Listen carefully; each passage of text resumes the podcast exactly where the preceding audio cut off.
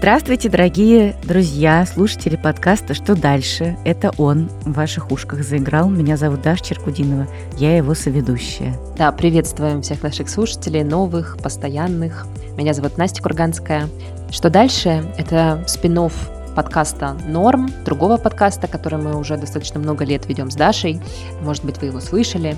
И здесь мы говорим только о карьере, а именно о карьерных поворотах, которые совершают разные люди, на которые они решаются. Мы расспрашиваем наших героев о том, как они решились на эти карьерные повороты, и надеемся чему-нибудь у них тоже научиться, потому что, мне кажется, сейчас такой момент у многих наших слушателей уж точно, и, в общем-то, косвенно у нас самих, когда ну, мы все задаемся вопросами, а достаточно ли смысла в той работе, да, которой мы каждый день занимаемся, а то ли это, чего мы хотим, или, может быть, мы хотим чего-нибудь другого, а есть ли какой-то способ перепридумать немножко свою ежедневную работу и прочее, прочее, прочее. Этот подкаст мы делаем вместе с нашим любимым сервисом онлайн-образования Яндекс Практикум, который помогает определиться с новой профессией и обучиться чему-то важному и новому. И, конечно же, найти работу в IT, любимую и высокооплачиваемую. Да, желательно работу мечты. Вот так. Но мы сегодня, как и обычно, как и каждую неделю, позвоним Даше из Яндекс Практикума и зададим ей пару вопросиков про карьерную переориентацию, так сказать, и про нашего героя сегодняшнего. А кто же наш герой? Даш, кто сегодня к нам в виртуальную нашу студию пришел? Наш герой сегодняшний сделал необыкновенный карьерный переход. Если честно, я с таким еще в своей жизни не сталкивалась и таких интервью еще никогда не брала. Вот это интрига. Владимир Золотарев, наш сегодняшний герой, сейчас работает шеф-кондитером в сети кондитерских. А раньше он работал полицейским. Представляете? Из полицейского в кондитеры. Да, вот такая вот необычная, мне кажется, да, для нашего подкаста сегодня история, потому что мы довольно часто рассказываем про какие-то IT-переходы, переходы журналистов в какие-то сферы. А вот сегодня у нас совершенно другая история. Но, впрочем, без IT в ней тоже не обойдется. Конечно же, не обойдется. Мне в этой истории, забегая вперед, очень нравится то, что она ну, простыми словами, очень милая. Друзья, очень милую историю мы сегодня вам будем вместе с Владимиром рассказывать. Давай сразу с места в карьер поприветствуем Владимира и вообще спросим его, как он пришел к бисквитам, как он пришел к тортикам, как он пришел к булочкам, ну, в общем, всем замечательным, добрым вещам из полицейского костюма. Слушаем. Всем здравствуйте, меня зовут Владимир, мне вот-вот уже исполнится 33 года.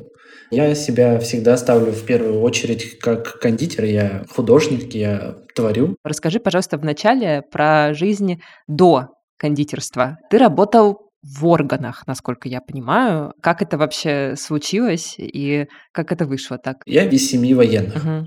Ну и, собственно, как и в любой, наверное, семье военных, 90-х все хотели, чтобы ребенок шел по стопам, uh-huh. чтобы у него была стабильная работа, чтобы у него там хорошая пенсия в дальнейшем была. И, наверное, была задумка моих родителей меня, собственно, отдать в государственные органы куда-нибудь. Чего я не хотел. Uh-huh. Прям категорически. Это было вообще не мое. Когда уже дело подошло к поступлению в ВУЗ, я своей маме говорил о том, что я хотел стать веб-дизайнером, либо веб-программистом, либо человеком, который будет заниматься написанием программного обеспечения для телефонов. Uh-huh. И вот 2007 год это как раз-таки становление было текущих наших смартфонов. Первый iPhone презентован, Да-да-да. и после этого я как раз-таки загорелся этим желанием и понимал, что в этом есть перспективы и будущее. Uh-huh. Но мои родители, соответственно, говорили, что это за бред и чушь, и это не профессия, это вообще фигня какая-то. Но, опять же, да, мы зависимы всегда от родителей. Ну, по крайней мере, я был такой. Я вообще был такой мальчик, очень такой прям тучный, большой и немножко закомплексованный в себе. Очень любил заниматься именно компьютерами. И я хотел именно пойти в ту степь, где это будет, ну, для меня интересно, по крайней мере. Родители Владимира настояли на том, чтобы он поступил в институт МВД. Ему совсем не хотелось там учиться, поэтому, как он говорит, на первых курсах он перебивался с двойки на тройку. Но потом втянулся, потому что бросить учебу не хватало решимости.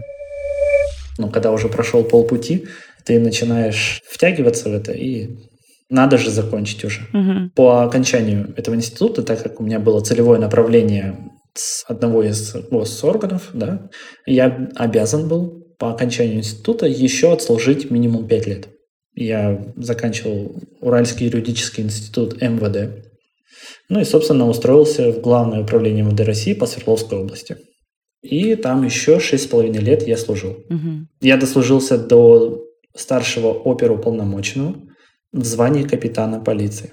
А вот если простыми словами, вкратце, чем чаще всего капитан полиции занимается? И я все-таки занимался преступлениями в сфере компьютерной информации. Mm-hmm. Начиная от мошенничества, заканчивая нелицензионным программным обеспечением. Киберполиция. Да, по-простому будет киберполиция.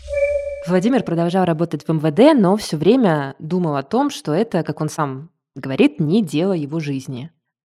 Он решил, что уволится через пять лет службы, когда закончится его контракт.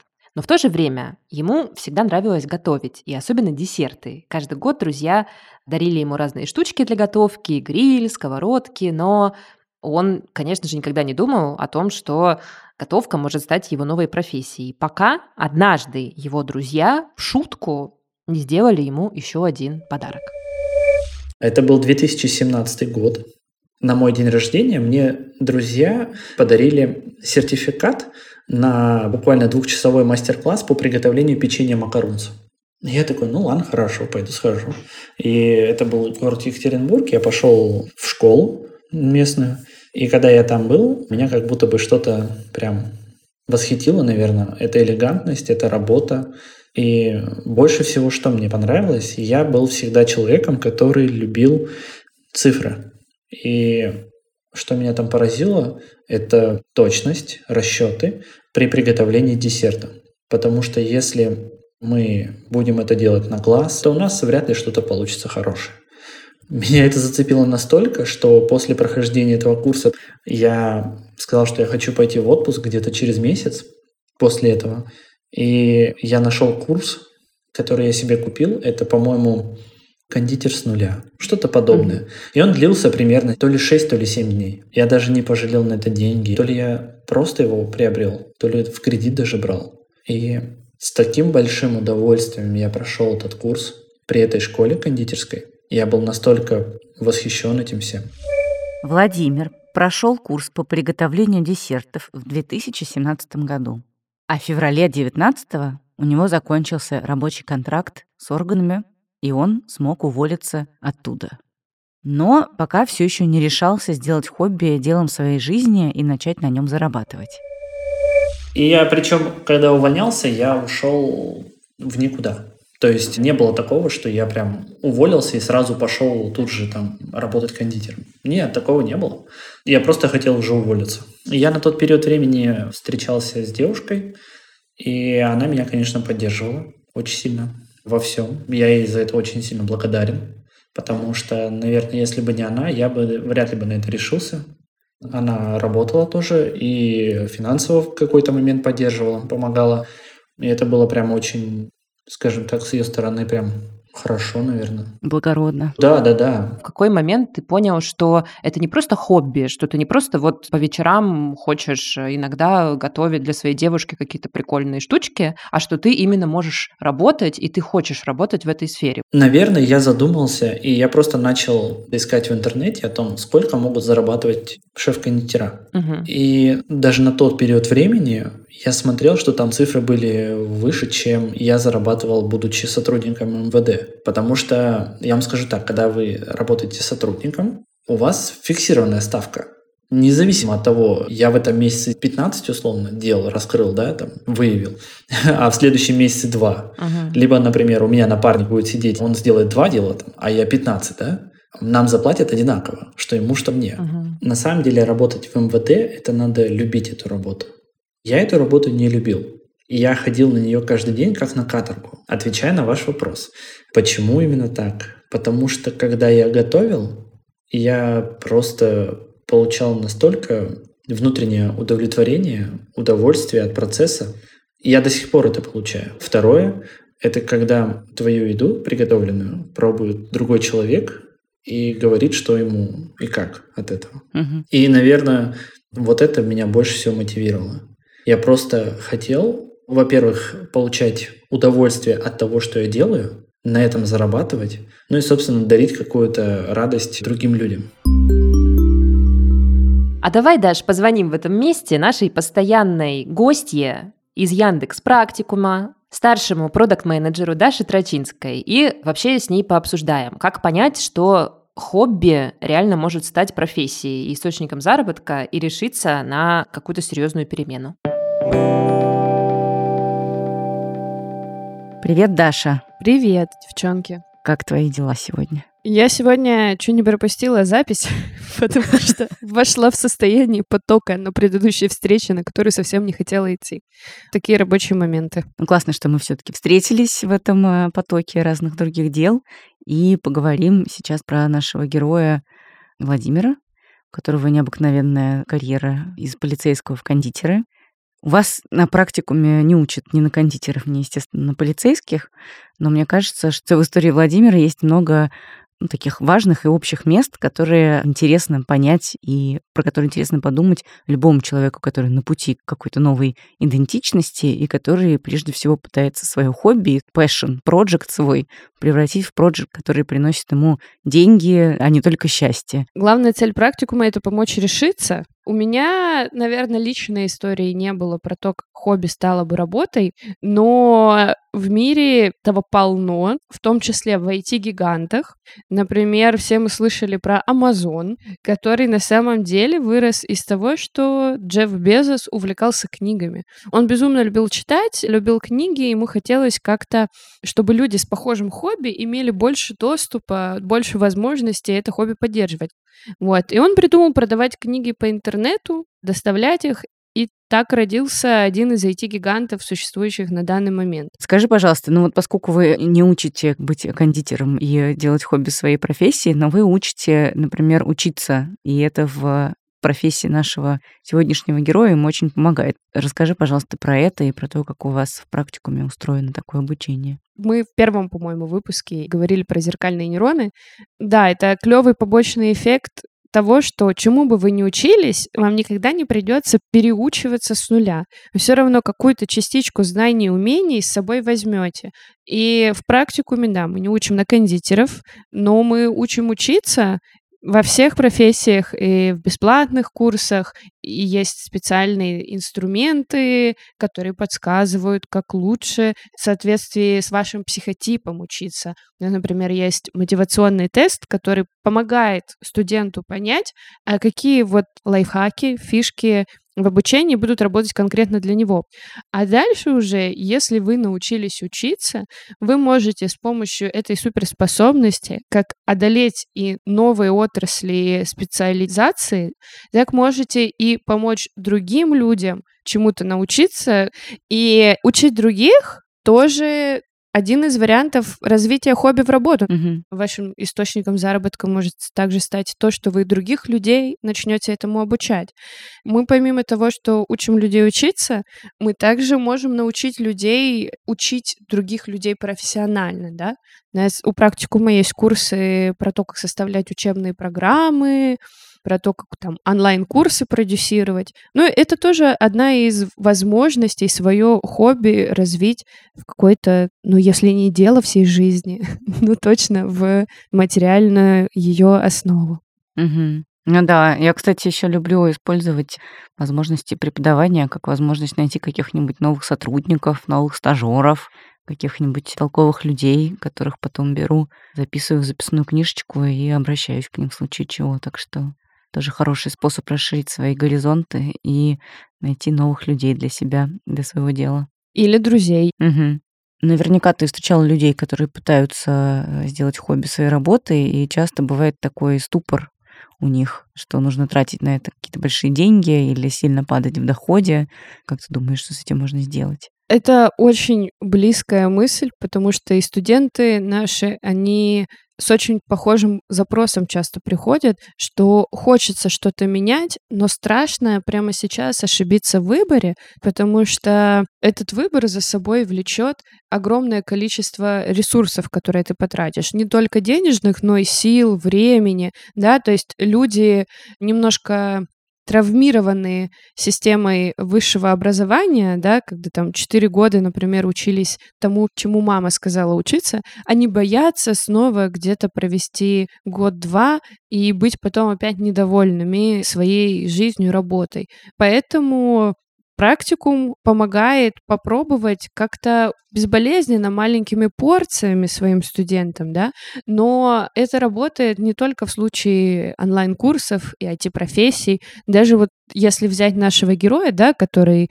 кардинально из полицейского стал кондитером, например, самая известная в мире школа кондитерского искусства Le Cordon Bleu, даже эта школа дает возможность как-то примерить на себя роль кондитера и понять, а это ваше или не ваше. У них есть, например, мастер-классы, где шеф-повар перед вами готовит какой-то шедевр, пирожное невероятное, которое вы там видите в лучших ресторанах, и вы всего за 50 евро вместе с шеф-поваром проходите этот же путь. Mm-hmm. Вот, поэтому безопасно вот так пощупать воду ножкой можно в любой области, и после этого уже решать, а вы хотите нырять целиком или надо еще посмотреть. Какая хорошая метафора. Возвращаемся к нашему замечательному герою, шеф-кондитеру Владимиру. Мы остановились на том моменте, когда он уволился из МВД и поехал в отпуск отдыхать. И вот во время этого отдыха он решил, что все-таки готов начать зарабатывать на своем хобби. Что он будет печь бисквиты ради денег. Вот, собственно, февраль 2019 года я ушел, все, я был очень рад. Мы уехали даже, помню, в отпуск сразу же после того, как я ушел. И по возвращению я начал отсылать резюме. Ну и, соответственно, представляете, это резюме, где было написано о том, что я отслужил 11 лет в МВД, но при этом я хочу печь десерты, там, стряпать пироженки. Да. И что я мог написать в этом резюме, кроме как своих качеств волевых, там, условно, из структуры МВД? Меня практически никуда не брали вообще. Ну, то есть от слова, что у вас нет опыта, ничего, я говорил, что ну, я проходил вот курс один, мне это очень интересно, но отказов было, конечно, много. Мы вот в той точке рассказа, где ты совершаешь этот переход, начинаешь ходить на собеседование, ну, как бы пробуешь себя. Угу. Что в этот момент говорят в твоей семье военных? Как они реагируют на это? Категорически против. Меня в тот момент больше всего поддерживала, наверное, моя девушка и наверное, все.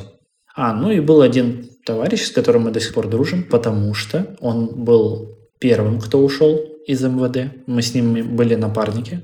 И вот мы до сих пор с ним встречаемся, видимся и обсуждаем то, кто насколько вырос, кто чем сейчас занимается и так далее. Интересно, а он в какой сфере работает? Он как раз-таки пошел в сферу IT, разработка и безопасность. Я спрашиваю, потому что это довольно частая такая преграда на пути людей, которые хотят что-то изменить в своей жизни и в своей карьере. Угу. Это вот это какое-то осуждение со стороны окружающих или страх, что окружающие не поймут, что посмеются, что-то скажут, и получается, что ты смог, как бы невзирая на, может быть, осуждение какое-то внешнее, ты смог все равно пойти своей дорожкой. У меня не было такого, что я такой, все, я бросаю. Нет, это угу. неправда.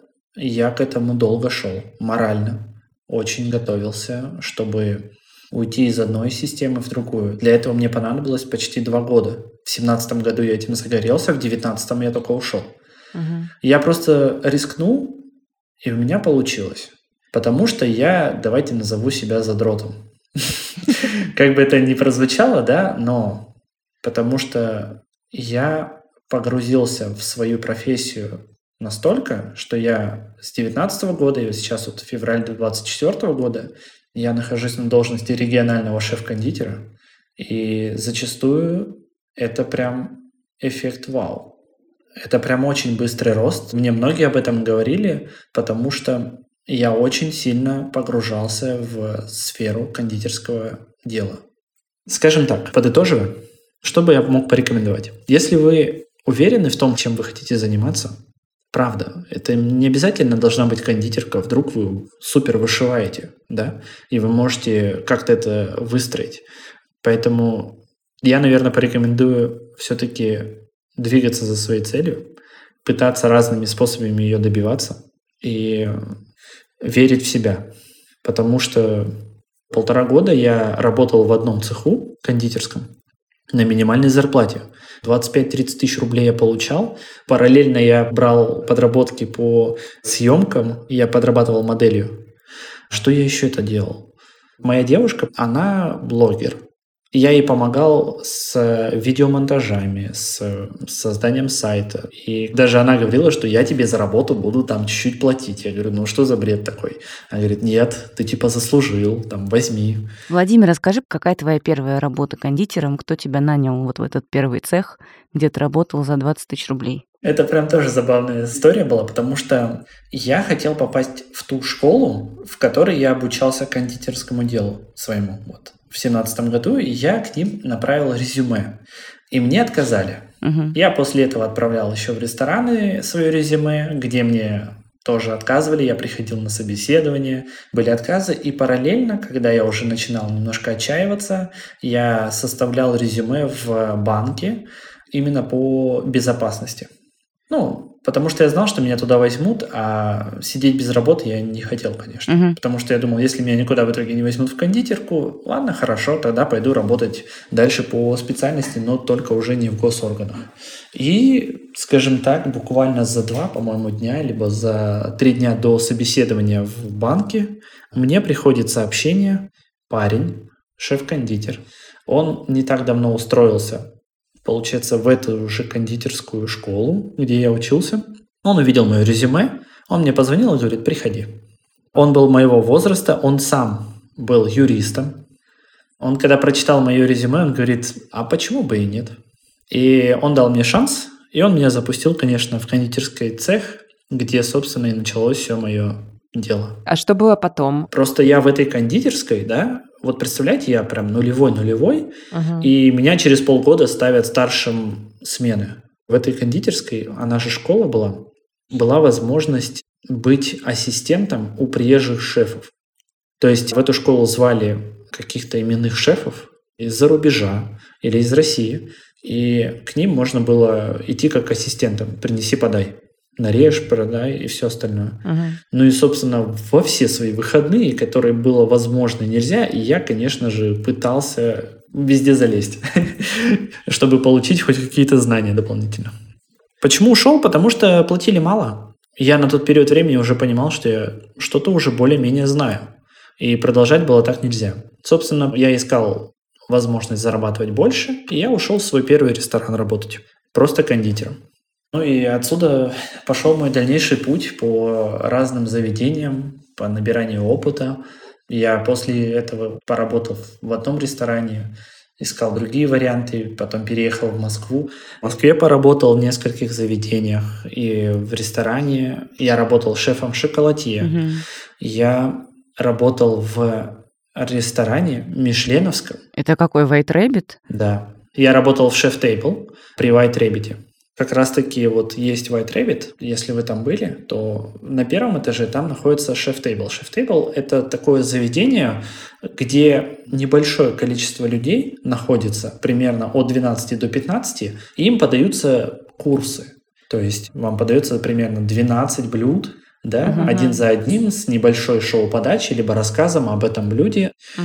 Вот, и я там работал кондитером. Недолго, правда, где-то около трех месяцев я поработал с ними, и меня просто пригласили в дальнейшем работать шефом шоколадье, по сути дела, делать конфеты. Скажи, пожалуйста, как сейчас устроена твоя работа? На данный момент я работаю в сетевой кондитерской. Угу. Эта кондитерская, она находится в семи городах и 18 локаций. То есть 8 городов, 18 кондитерских, и это франшиза угу. в которой я работаю региональным шефом. Я тот человек, который езжу по всем этим городам и контролирую процесс производства. настраиваю процесс производства, обучаю персонал, и я работаю сейчас по большей части с шефами, чтобы у них было все хорошо, чтобы они не только правильно готовили, но и умели работать с персоналом, чтобы они умели работать с финансовой моделью своих производств, чтобы они умели работать с продуктами.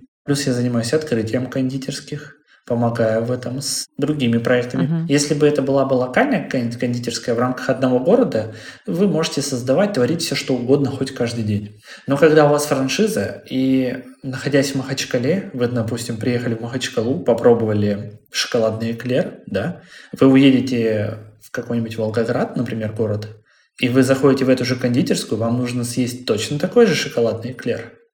То есть нельзя, например, в одном городе делать одно, в другом другое. То есть ты поэтому сейчас в Махачкале, ты там открываешь заведение? Она здесь открыта уже. Ага. Здесь находится на данный момент главный офис, главное подразделение, основной цех, от которого все и начиналось. Сеть называется One Love. Ты на протяжении всего интервью иногда говоришь кондитер, а иногда шеф-кондитер. Объясни, пожалуйста, в чем разница между этими профессиями? Все очень просто. Кондитер, по сути дела, это человек-исполнитель. Вам нужно собрать торт. Кондитер – это человек, который будет делать полуфабрикаты. Это крема, бисквиты, начинки какие-нибудь. Шеф-кондитер, собственно, что делает в первую очередь? Это создает новый продукт, руководит процессом, набирает команду, руководит командой, руководит кухней, производством, в него включается намного больше функций, чем просто кондитера. Кондитер это может быть человек, который стоит условно в одном месте, его поставили Например, печь бисквиты. Вот он стоит и целыми днями этим занимается и больше ни за что не беспокоится. Шеф все-таки беспокоится вообще за все, и для него важно, чтобы был готовый продукт, был вовремя выдан. То есть вы генеральный директор кондитерской, получается? Да, знаете, есть еще такие выражения о том, что шефы бывают нескольких видов, трех. Это шеф-творец, человек, который единственное, что делает, это изобретает, создает какие-то новые блюда, ему нравится стоять, возиться, но при этом он больше ничего не замечает. Что там, кто-то порезался, кто-то упал, кто-то там что-то не отдал, ему это без разницы, он стоит, ему все, он стоит, делает свой клерчик. Угу. Есть второй тип, это шеф-руководитель. Он не творец, он единственное, что делает, это говорит, ты иди сюда, ты делай то, нам нужно отдать это. Но при этом, когда дело доходит до чего-то нового, могут возникать какие-то проблемы. Ну и, собственно, третий вид – это совмещает два этих вида. Это, соответственно, и творец, и руководитель. Хочется спросить сразу, а какой вы шеф? Хм, какой я шеф? Кто-то меня причисляет больше ко второму виду, как э, руководителя. Но я, наверное, себя больше поставлю к третьему виду, потому что я умею и творить, и руководить. Если вы меня спросите, что бы я хотел делать, я хотел бы быть как кондитер. Стоять и бисквиты uh-huh. делать целыми днями и больше ничем не заниматься. Как и везде, как и в журналистике, да, что же да. так. Писать заметки много не заработаешь, приходится становиться медиа-менеджером. Да. Ужас. Ужас. Приходится вот эту ответственность невыносимую на себе нести. Да, а хотелось бы просто заняться творчеством иногда. Можешь ли ты описать, как выглядит твой обычный рабочий день сейчас? Наверное, я сейчас примерно половину своего рабочего времени провожу, к сожалению, за ноутбуком. И у меня первая, наверное, половина дня, когда я прихожу, проходит это разбор сообщений от шефов, от управляющих с других городов. Разбираем вопросы, связанные с технологичными картами, потому что могут возникать какие-то проблемы, проблемы на производстве. И пока я это все не разберу, тут ничего не поделаешь. После этого я могу пойти на производство, посмотреть, как там дела, как что выдается, зайти посмотреть витрину. И вот примерно так проходит мой обыденный рабочий день. Этот день может меняться, смотрите, в каком виде. Например, у меня на этой неделе запланирована дегустация новых позиций, десертов в эту пятницу. И, соответственно, у меня завтра будет следующее. Я приду, у меня приедут продукты, которые я уже предварительно заказал. Мне их нужно будет проверить. Мне нужно будет проверить все оборудование, и я начну делать полуфабрикаты. Потому что я предварительно уже сделал технологичные карты, я предварительно понял, как будет выглядеть мой десерт. Либо я его рисую, либо я его прописываю. И вот с завтрашнего дня я буду уже их собирать, угу. чтобы к пятнице они у меня были готовы. И вот, например, завтра я буду посвящать день полностью приготовлению изделий. Класс. Буду делать бисквиты, я буду делать начинки, крема. У меня есть сушеф, она мне будет в этом тоже помогать, потому что будет много изделий. И в пятницу будем презентовать. Либо, может быть, знаете, какой день? Например, на следующей неделе я уже еду по трем городам. Мне надо будет ехать в Ростов, Краснодар, Волгоград. После этого я еду в тот же Ростов с целью внедрения новинок, либо проверки. В чем-то моя работа теперь больше как управленческая, чем творческая. Угу. Конечно, мне от этого немножко грустно становится, но такие вот порой моменты, когда вот я даю дегустации, меня очень сильно мотивирует и заводит. Здорово. Я хочу сказать, что меня так потеплело на душе, когда ты начал говорить, вот завтра я буду делать бисквиты, начинки, прям тепло разливается по телу. Это важно действительно посмотреть на работу большой какой-то компании, большой сети, всему научиться, а потом, может быть, ты свою какую-то откроешь уже тоже кофейню. Конечно, я хочу в будущем что-то свое, наверное, открыть. Это не секрет никакой, угу. потому что все равно ты в определенный момент хочешь делать что-то свое, то, что тебе нравится делать, ты хочешь сам этим всем управлять и нести за это ответственность. В каждом эпизоде нашего подкаста мы обязательно спрашиваем гостей, сколько стоил их карьерный переход. Иногда это какие-то карьерные консультации, иногда переобучение, иногда что-то еще. Мы решили спросить у Владимира, сколько стоил его путь в новую работу.